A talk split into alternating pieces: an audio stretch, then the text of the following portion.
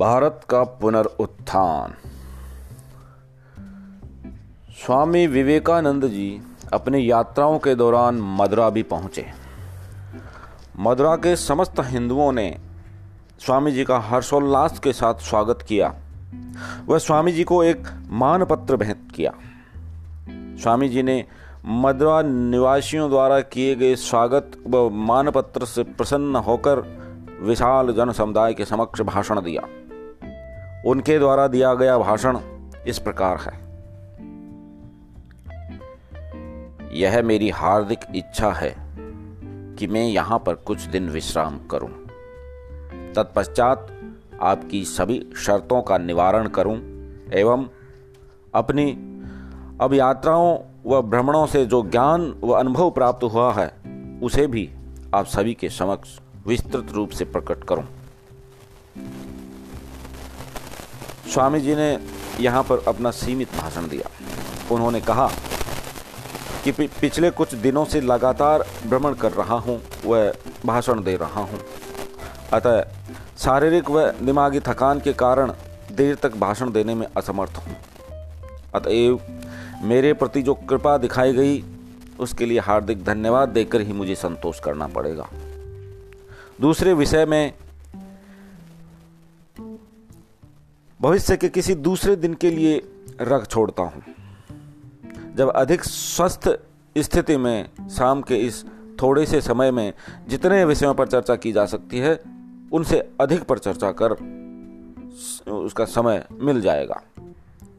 मदुरा में तुम लोगों के अत्यंत प्रसिद्ध और उदार चेता देशवासी और रामानंद के राजा के अतिथि के रूप में मेरे मन से मन में एक तथ्य प्रमुखता के साथ आ रहा है। शायद तुम लोगों में से अनेक को मालूम है कि ये रामानंद के राजा ही थे जिन्होंने पहले पहल मेरे मन में शिकागो जाने का विचार पैदा किया और अपने प्रभाव से बराबर मेरी सहायता करते रहे। अतएव इस अभिनंदन में मेरी जितनी प्रशंसा की गई, उसका अधिकांश दक्षिण के इस महान व्यक्ति को ही प्राप्य है। मेरे मन में तो यह आता है कि राजा होने के बजाय उन्हें सन्यासी होना चाहिए था, क्योंकि सन्यास ही उनका योग्य आसन है। जब कभी संसार के किसी भाग में किसी वस्तु की वास्तविक आवश्यकता होती है, तब उसकी पूर्ति करने का रास्ता निकल आता है और उसे नया जीवन मिलता है। यह बात भौतिक संसार के लिए भी सत्य है और आध्यात्मिक राज्य के लिए भी। यदि संसार के किसी भाग में आध्यात्मिकता है और किसी दूसरे भाग में उसका अभाव तो फिर चाहे हम जानबूझकर उसके लिए प्रयत्न करें या न करें, यहाँ धर्म का अभाव है। वहाँ जाने के लिए आध्यात्मिकता अपना रास्ता साफ़ कर लेती है और इस तरह सामंजस्य की स्थापना करेगी। मनुष्य जाति के इतिहास में हम पाते हैं कि एक या दो बार नहीं, प्रत्युत पुनः पुनः प्राचीन काल में संसार को आध्यात्मिकता की शिक्षा देना भारत का भाग्य रहा है।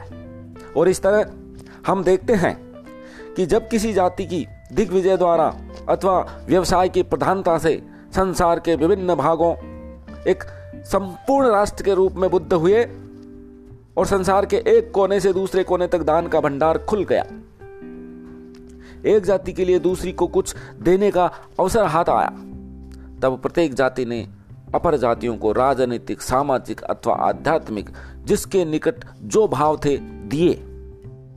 मनुष्य जाति के संपूर्ण ज्ञान भंडार में भारत का योगदान आध्यात्मिकता और दर्शन का रहा है। फारस साम्राज्य के उदय के बहुत पहले ही वह इस तरह का दान दे चुका था। फारस साम्राज्य के उदय काल में भी उसने दूसरी बार ऐसा दान दिया। यूनान की प्रभुता के समय उसका तीसरा दान था और अंग्रेज़ी की प्रधानता के समय अब चौथी बार ऐसा दान किया। यूनान की प्रभुता के समय उसका तीसरा दान था और अंग्रेज़ी की प्रधानता के समय चौथी बार विधि के उसी विधान को वह पूर्ण कर रहा है। जिस तरह संघ स्थापना की पश्चिमी कार्य प्रणाली और भारी सभ्यता के भाव हमारे देश की नस नस में समा रहे हैं, चाहे हम उनको ग्रहण करें या न करें, उसी तरह भारत की आध्यात्मिकता और दर्शन पाश्चात्य देशों को प्लावित कर रहे हैं। इस गति को कोई नहीं रोक सकता। और हम भी पश्चिम की किसी न किसी प्रकार की भौतिकवादी सभ्यता का पूर्णतः प्रतिरोध नहीं कर सकते। इसका कुछ अंश संभव है हमारे लिए अच्छा हो और आध्यात्मिकता का कुछ अंश पश्चिम के लिए लाभदायक हो। इसी तरह सामंजस्य की रक्षा हो सकेगी। यह बात नहीं कि प्रत्येक विषय हमें पश्चिम वालों से सीखना चाहिए या पश्चिम वालों को जो कुछ सीखना है हम ही से सीखें, किंतु भिन्न भिन्न राष्ट्रों में सामंजस्य स्थापन या एक आदर्श संसार के निर्माण के युगों के भावी स्वप्नों की पूर्ति के लिए प्रत्येक के पास जो कुछ भी हो, उसे भावी संतानों को दाय के रूप में अर्पित करना होगा। ऐसा आदर्श संसार कभी आएगा या नहीं, मैं नहीं जानता। समाज कभी ऐसी संपूर्णता तक पहुँच सकेगा? इस संबंध में मुझको ही संदेह हो रहा है। परंतु चाहे ऐसा हो या न हो हम में से प्रत्येक को इसी भाव को लेकर काम करना चाहिए कि वह संगठन कल ही हो जाएगा। और प्रत्येक मनुष्य को यही सोचना चाहिए कि यह काम मानो उसी पर निर्भर है। हम में से प्रत्येक को यही विश्वास रखना चाहिए कि संसार के अन्य सभी लोगों ने अपना अपना कार्य संपन्न कर डाला है एकमात्र मेरा ही कार्य शेष है। और जब मैं अपना का, कार्यभाग पूरा करूँ तभी संसार संपूर्ण होगा। हमें अपने सिर पर यही दायित्व लेना है। भारत में वर्तमान समय में धर्म का प्रबल पुनरुत्थान हो रहा है। यह गौरव की बात है, पर साथ ही इसमें विपत्ति की भी आशंका है, क्योंकि पुनरुत्थान के साथ उसमें यदा कदा थोड़ा घोर कट्टरता भी आ जाया करती है। और कभी कभी तो यह कट्टरता इतनी बढ़ जाती है कि अभ्युत्थान को शुरू करने वाले लोग भी उसे रोकने में असमर्थ होते हैं। उसका नियमन नहीं कर सकते। अतएव पहले से ही सावधान रहना चाहिए। हमें रास्ते के बीचों बीच चलना चाहिए। एक और भ्रांत धारणाओं से भरा हुआ प्राचीन समाज है, और दूसरी ओर भौतिकवाद, आत्महीनता तथा कथित सुधार और यूरोपवाद, जो पश्चिमी उन्नति के मूल तक में समाया हुआ है। हमें इन दोनों से खूब बचकर चलना होगा। पहले तो हम पश्चिमी नहीं हो सकते, इसलिए पश्चिम वालों की नकल करना वृथा है। मान लो तुम पश्चिम वालों का संपूर्ण अनुकरण करने में सफल हो गए तो उसी समय तुम्हारी मृत्यु अनिवार्य है। फिर तुम में जीवन का लेस भी न रह जाएगा। दूसरे, ऐसा होना असंभव है। काल की प्रारंभिक अवस्था से निकलकर मनुष्य जाति के इतिहास में लाखों वर्षों से लगातार एक नदी बहती आ रही है। तुम क्या उसे, उसके उद्गम स्थान हिमालय को हिमनद में धक्के लगाकर वापस ले जाना चाहते हो? यदि यह संभव भी हो तथापि तुम यूरोपियन नहीं हो सकते। यदि कुछ शताब्दियों की शिक्षा का संस्कार छोड़ना यूरोपियनों के लिए तुम असंभव सोचते हो तो सैकड़ों गौरवशाली सदियों से के संस्कार छोड़ना तुम्हारे लिए कब संभव है? नहीं, ऐसा कभी नहीं हो सकता। हमें यह भी स्मरण रखना चाहिए कि हम प्राय जिन्हें अपना धर्म विश्वास कहते हैं वे हमारे छोटे छोटे ग्राम देवताओं पर आधारित या ऐसे ही अंधविश्वासों से पूर्ण लोकाचार मात्र है। ऐसे लोकाचार असंख्य हैं और वे एक दूसरे के विरोधी हैं। इनसे, इनमें से हमें किसे माने और किसे न माने। उदाहरण के लिए, दक्षिण का ब्राह्मण यदि किसी दूसरे ब्राह्मण को मांस खाते देखे तो भय से आतंकित हो जाता है। परंतु उत्तर भारत के ब्राह्मण इसे अत्यंत पवित्र और गौरवशाली कृत्य समझते हैं। पूजा के निमित्त वे सैकड़ों बकरों की बलि चढ़ा देते हैं। अगर तुम अपने लोकाचार आगे रखोगे तो वे भी अपने लोकाचारों को सामने लाएँगे। तमाम भारत में सैकड़ों आचार हैं, परंतु वे अपने ही स्थान में सीमित हैं। सबसे बड़ी भूल यही होती है कि अज्ञ साधारण जन सर्वदा अपने प्रांत के ही आचार को हमारे धर्म का सार समझ लेते हैं। इसके अतिरिक्त, इससे बड़ी एक और कठिनाई है। हम अपने शास्त्रों में दो प्रकार के सत्य देखते हैं। एक मनुष्य के नित्य स्वरूप पर आधारित है, जो परमात्मा, जीवात्मा और प्रकृति के सार्वकालिक संबंध पर विचार करता है। दूसरे प्रकार का सत्य किसी देश, काल या सामाजिक अवस्था विशेष पर टिका हुआ है। पहला मुख्यतः वेदों या श्रुतियों में संग्रहित है और दूसरा स्मृतियों और पुराणों में। हमें स्मरण रखना चाहिए कि सब समय वेद ही हमारे चरम लक्ष्य और मुख्य प्रमाण हैं। यदि किसी पुराण का कोई हिस्सा वेदों के अनुकूल न हो तो निर्दयता पूर्वक उतने अंश का त्याग कर देना चाहिए। और हम यह भी देखते हैं कि सभी स्मृतियों की शिक्षाएँ अलग अलग हैं। एक स्मृति बतलाती है, यही आचार है, इस युग में इसी का अनुशासन मानना चाहिए। दूसरी स्मृति इसी युग में एक दूसरे आचार का समर्थन करती है। इस आचार का पालन सतयुग में करना चाहिए और इसका कलयुग में। कोई स्मृति इस प्रकार सतयुग और कलयुग के आचार भेद बदलाती है। अतः तुम्हारे लिए वही गरिमामंडित सत्य से बढ़कर है, जो सब काल के लिए सत्य है, जो मनुष्य की प्रकृति पर प्रतिष्ठित है, जिसका परिवर्तन तब तक न होगा जब तक मनुष्य का अस्तित्व रहेगा। परंतु स्मृतियाँ तो प्राय स्थानीय परिस्थिति और अवस्था भेद के अनुशासन बतलाती हैं। और समय अनुसार बदलती जाती हैं।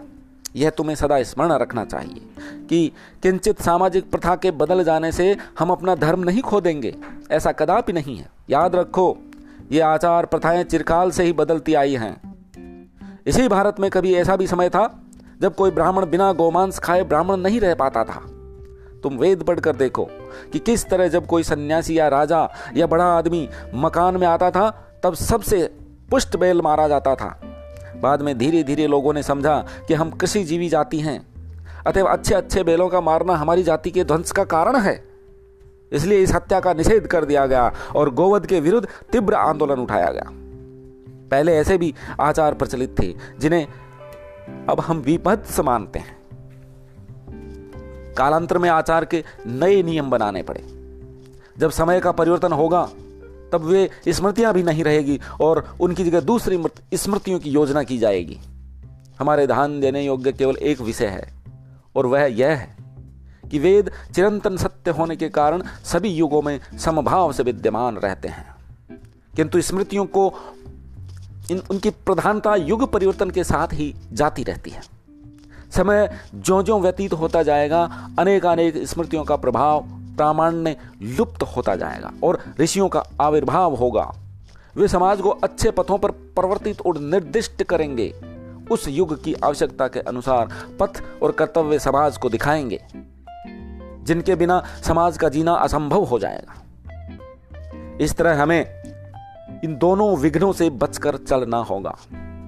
और मुझे आशा है, हम में से प्रत्येक में पर्याप्त उदारता होगी और साथ ही इतनी दृढ़ निष्ठा होगी जिससे समझ सकें कि इसका अर्थ क्या है।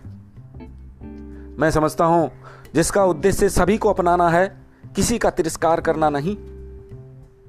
मैं कट्टरता वाली निष्ठा भी चाहता हूँ, और भौतिकवादियों का उदार भाव भी चाहता हूँ। हमें ऐसे ही हृदय की आवश्यकता है, जो समुद्र सा गंभीर और आकाश सा उदार हो। हमें संसार की किसी भी उन्नत जाति की तरह उन्नतिशील होना चाहिए। और साथ ही अपनी परंपराओं के प्रति वही श्रद्धा तथा कट्टरता रखनी चाहिए, जो केवल हिंदुओं में ही आ सकती है। सीधी बात यह है कि पहले हमें प्रत्येक विषय का मुख्य और गौण भेद समझ लेना चाहिए। मुख्य सार्वकालिक हैं, गौण का मूल्य किसी खास समय तक होता है। उस समय के अनंतर, उसमें यदि कोई परिवर्तन न किया जाए तो वह निश्चित रूप से भयानक हो जाता है। मेरे कथन का यह उद्देश्य नहीं कि तुम तुम अपने प्राचीन आचारों और पद्धतियों की निंदा करो। नहीं, ऐसा हरगिज न करो। उनमें से अत्यंत हीन आचार को भी तिरस्कार की दृष्टि से नहीं देखना चाहिए। निंदा किसी की न करो, क्योंकि जो प्रथाएँ इस समय निश्चित रूप से बुरी लग रही हैं, अतीत के युगों में वे ही जीवन प्रद थी। अतएव साप द्वारा उनका बहिष्कार करना ठीक नहीं। किंतु धन्यवाद देकर और कृतज्ञता दिखाते हुए उनको अलग करना चाहिए। क्योंकि हमारी जाति की रक्षा के लिए एक समय उन्होंने प्रशंसनीय कार्य किया था। और हमें यह भी स्मरण रखना चाहिए कि हमारे समाज के नेता कभी से सेना नायक या राजा नहीं थे। वे थे ऋषि। और ऋषि कौन है? उनके संबंध में उपनिषद कहते हैं, ऋषि कोई साधारण मनुष्य नहीं, वे मंत्र दृष्टा हैं। ऋषि वे हैं जिन्होंने धर्म को प्रत्यक्ष किया है, जिनके निकट धर्म केवल पुस्तकों का अध्ययन नहीं, न युक्ति जाल ही, और न व्यावसायिक विज्ञान या वाग वितंडा ही। वह है प्रत्यक्ष अनुभव, अतीन्द्रिय सत्य का प्रत्यक्ष साक्षात्कार।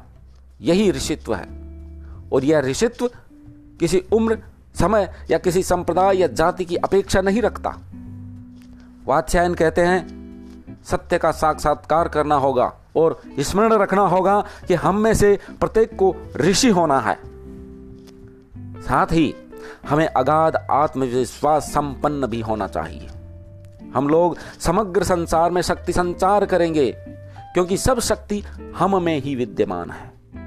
हमें धर्म का प्रत्यक्ष साक्षात्कार करना होगा, उसकी उपलब्धि करनी होगी, तभी ऋषित्व की उज्जवल ज्योति से पूर्ण होकर हम महापुरुष पद प्राप्त कर सकेंगे। तभी हमारे मुख से जो वाणी निकलेगी, वह सुरक्षा की असीम स्वीकृति से पूर्ण होगी और हमारे सामने की समस्त बुराई स्वयं अदृश्य हो जाएगी। किसी की निंदा या किसी के साथ विरोध करने में की कोई ज़रूरत नहीं होगी। यहाँ जितने मनुष्य उपस्थित हैं, उनमें से प्रत्येक को अपनी और दूसरी लोगों की मुक्ति के लिए ऋषित्व प्राप्त करने में प्रभु सहायता करें।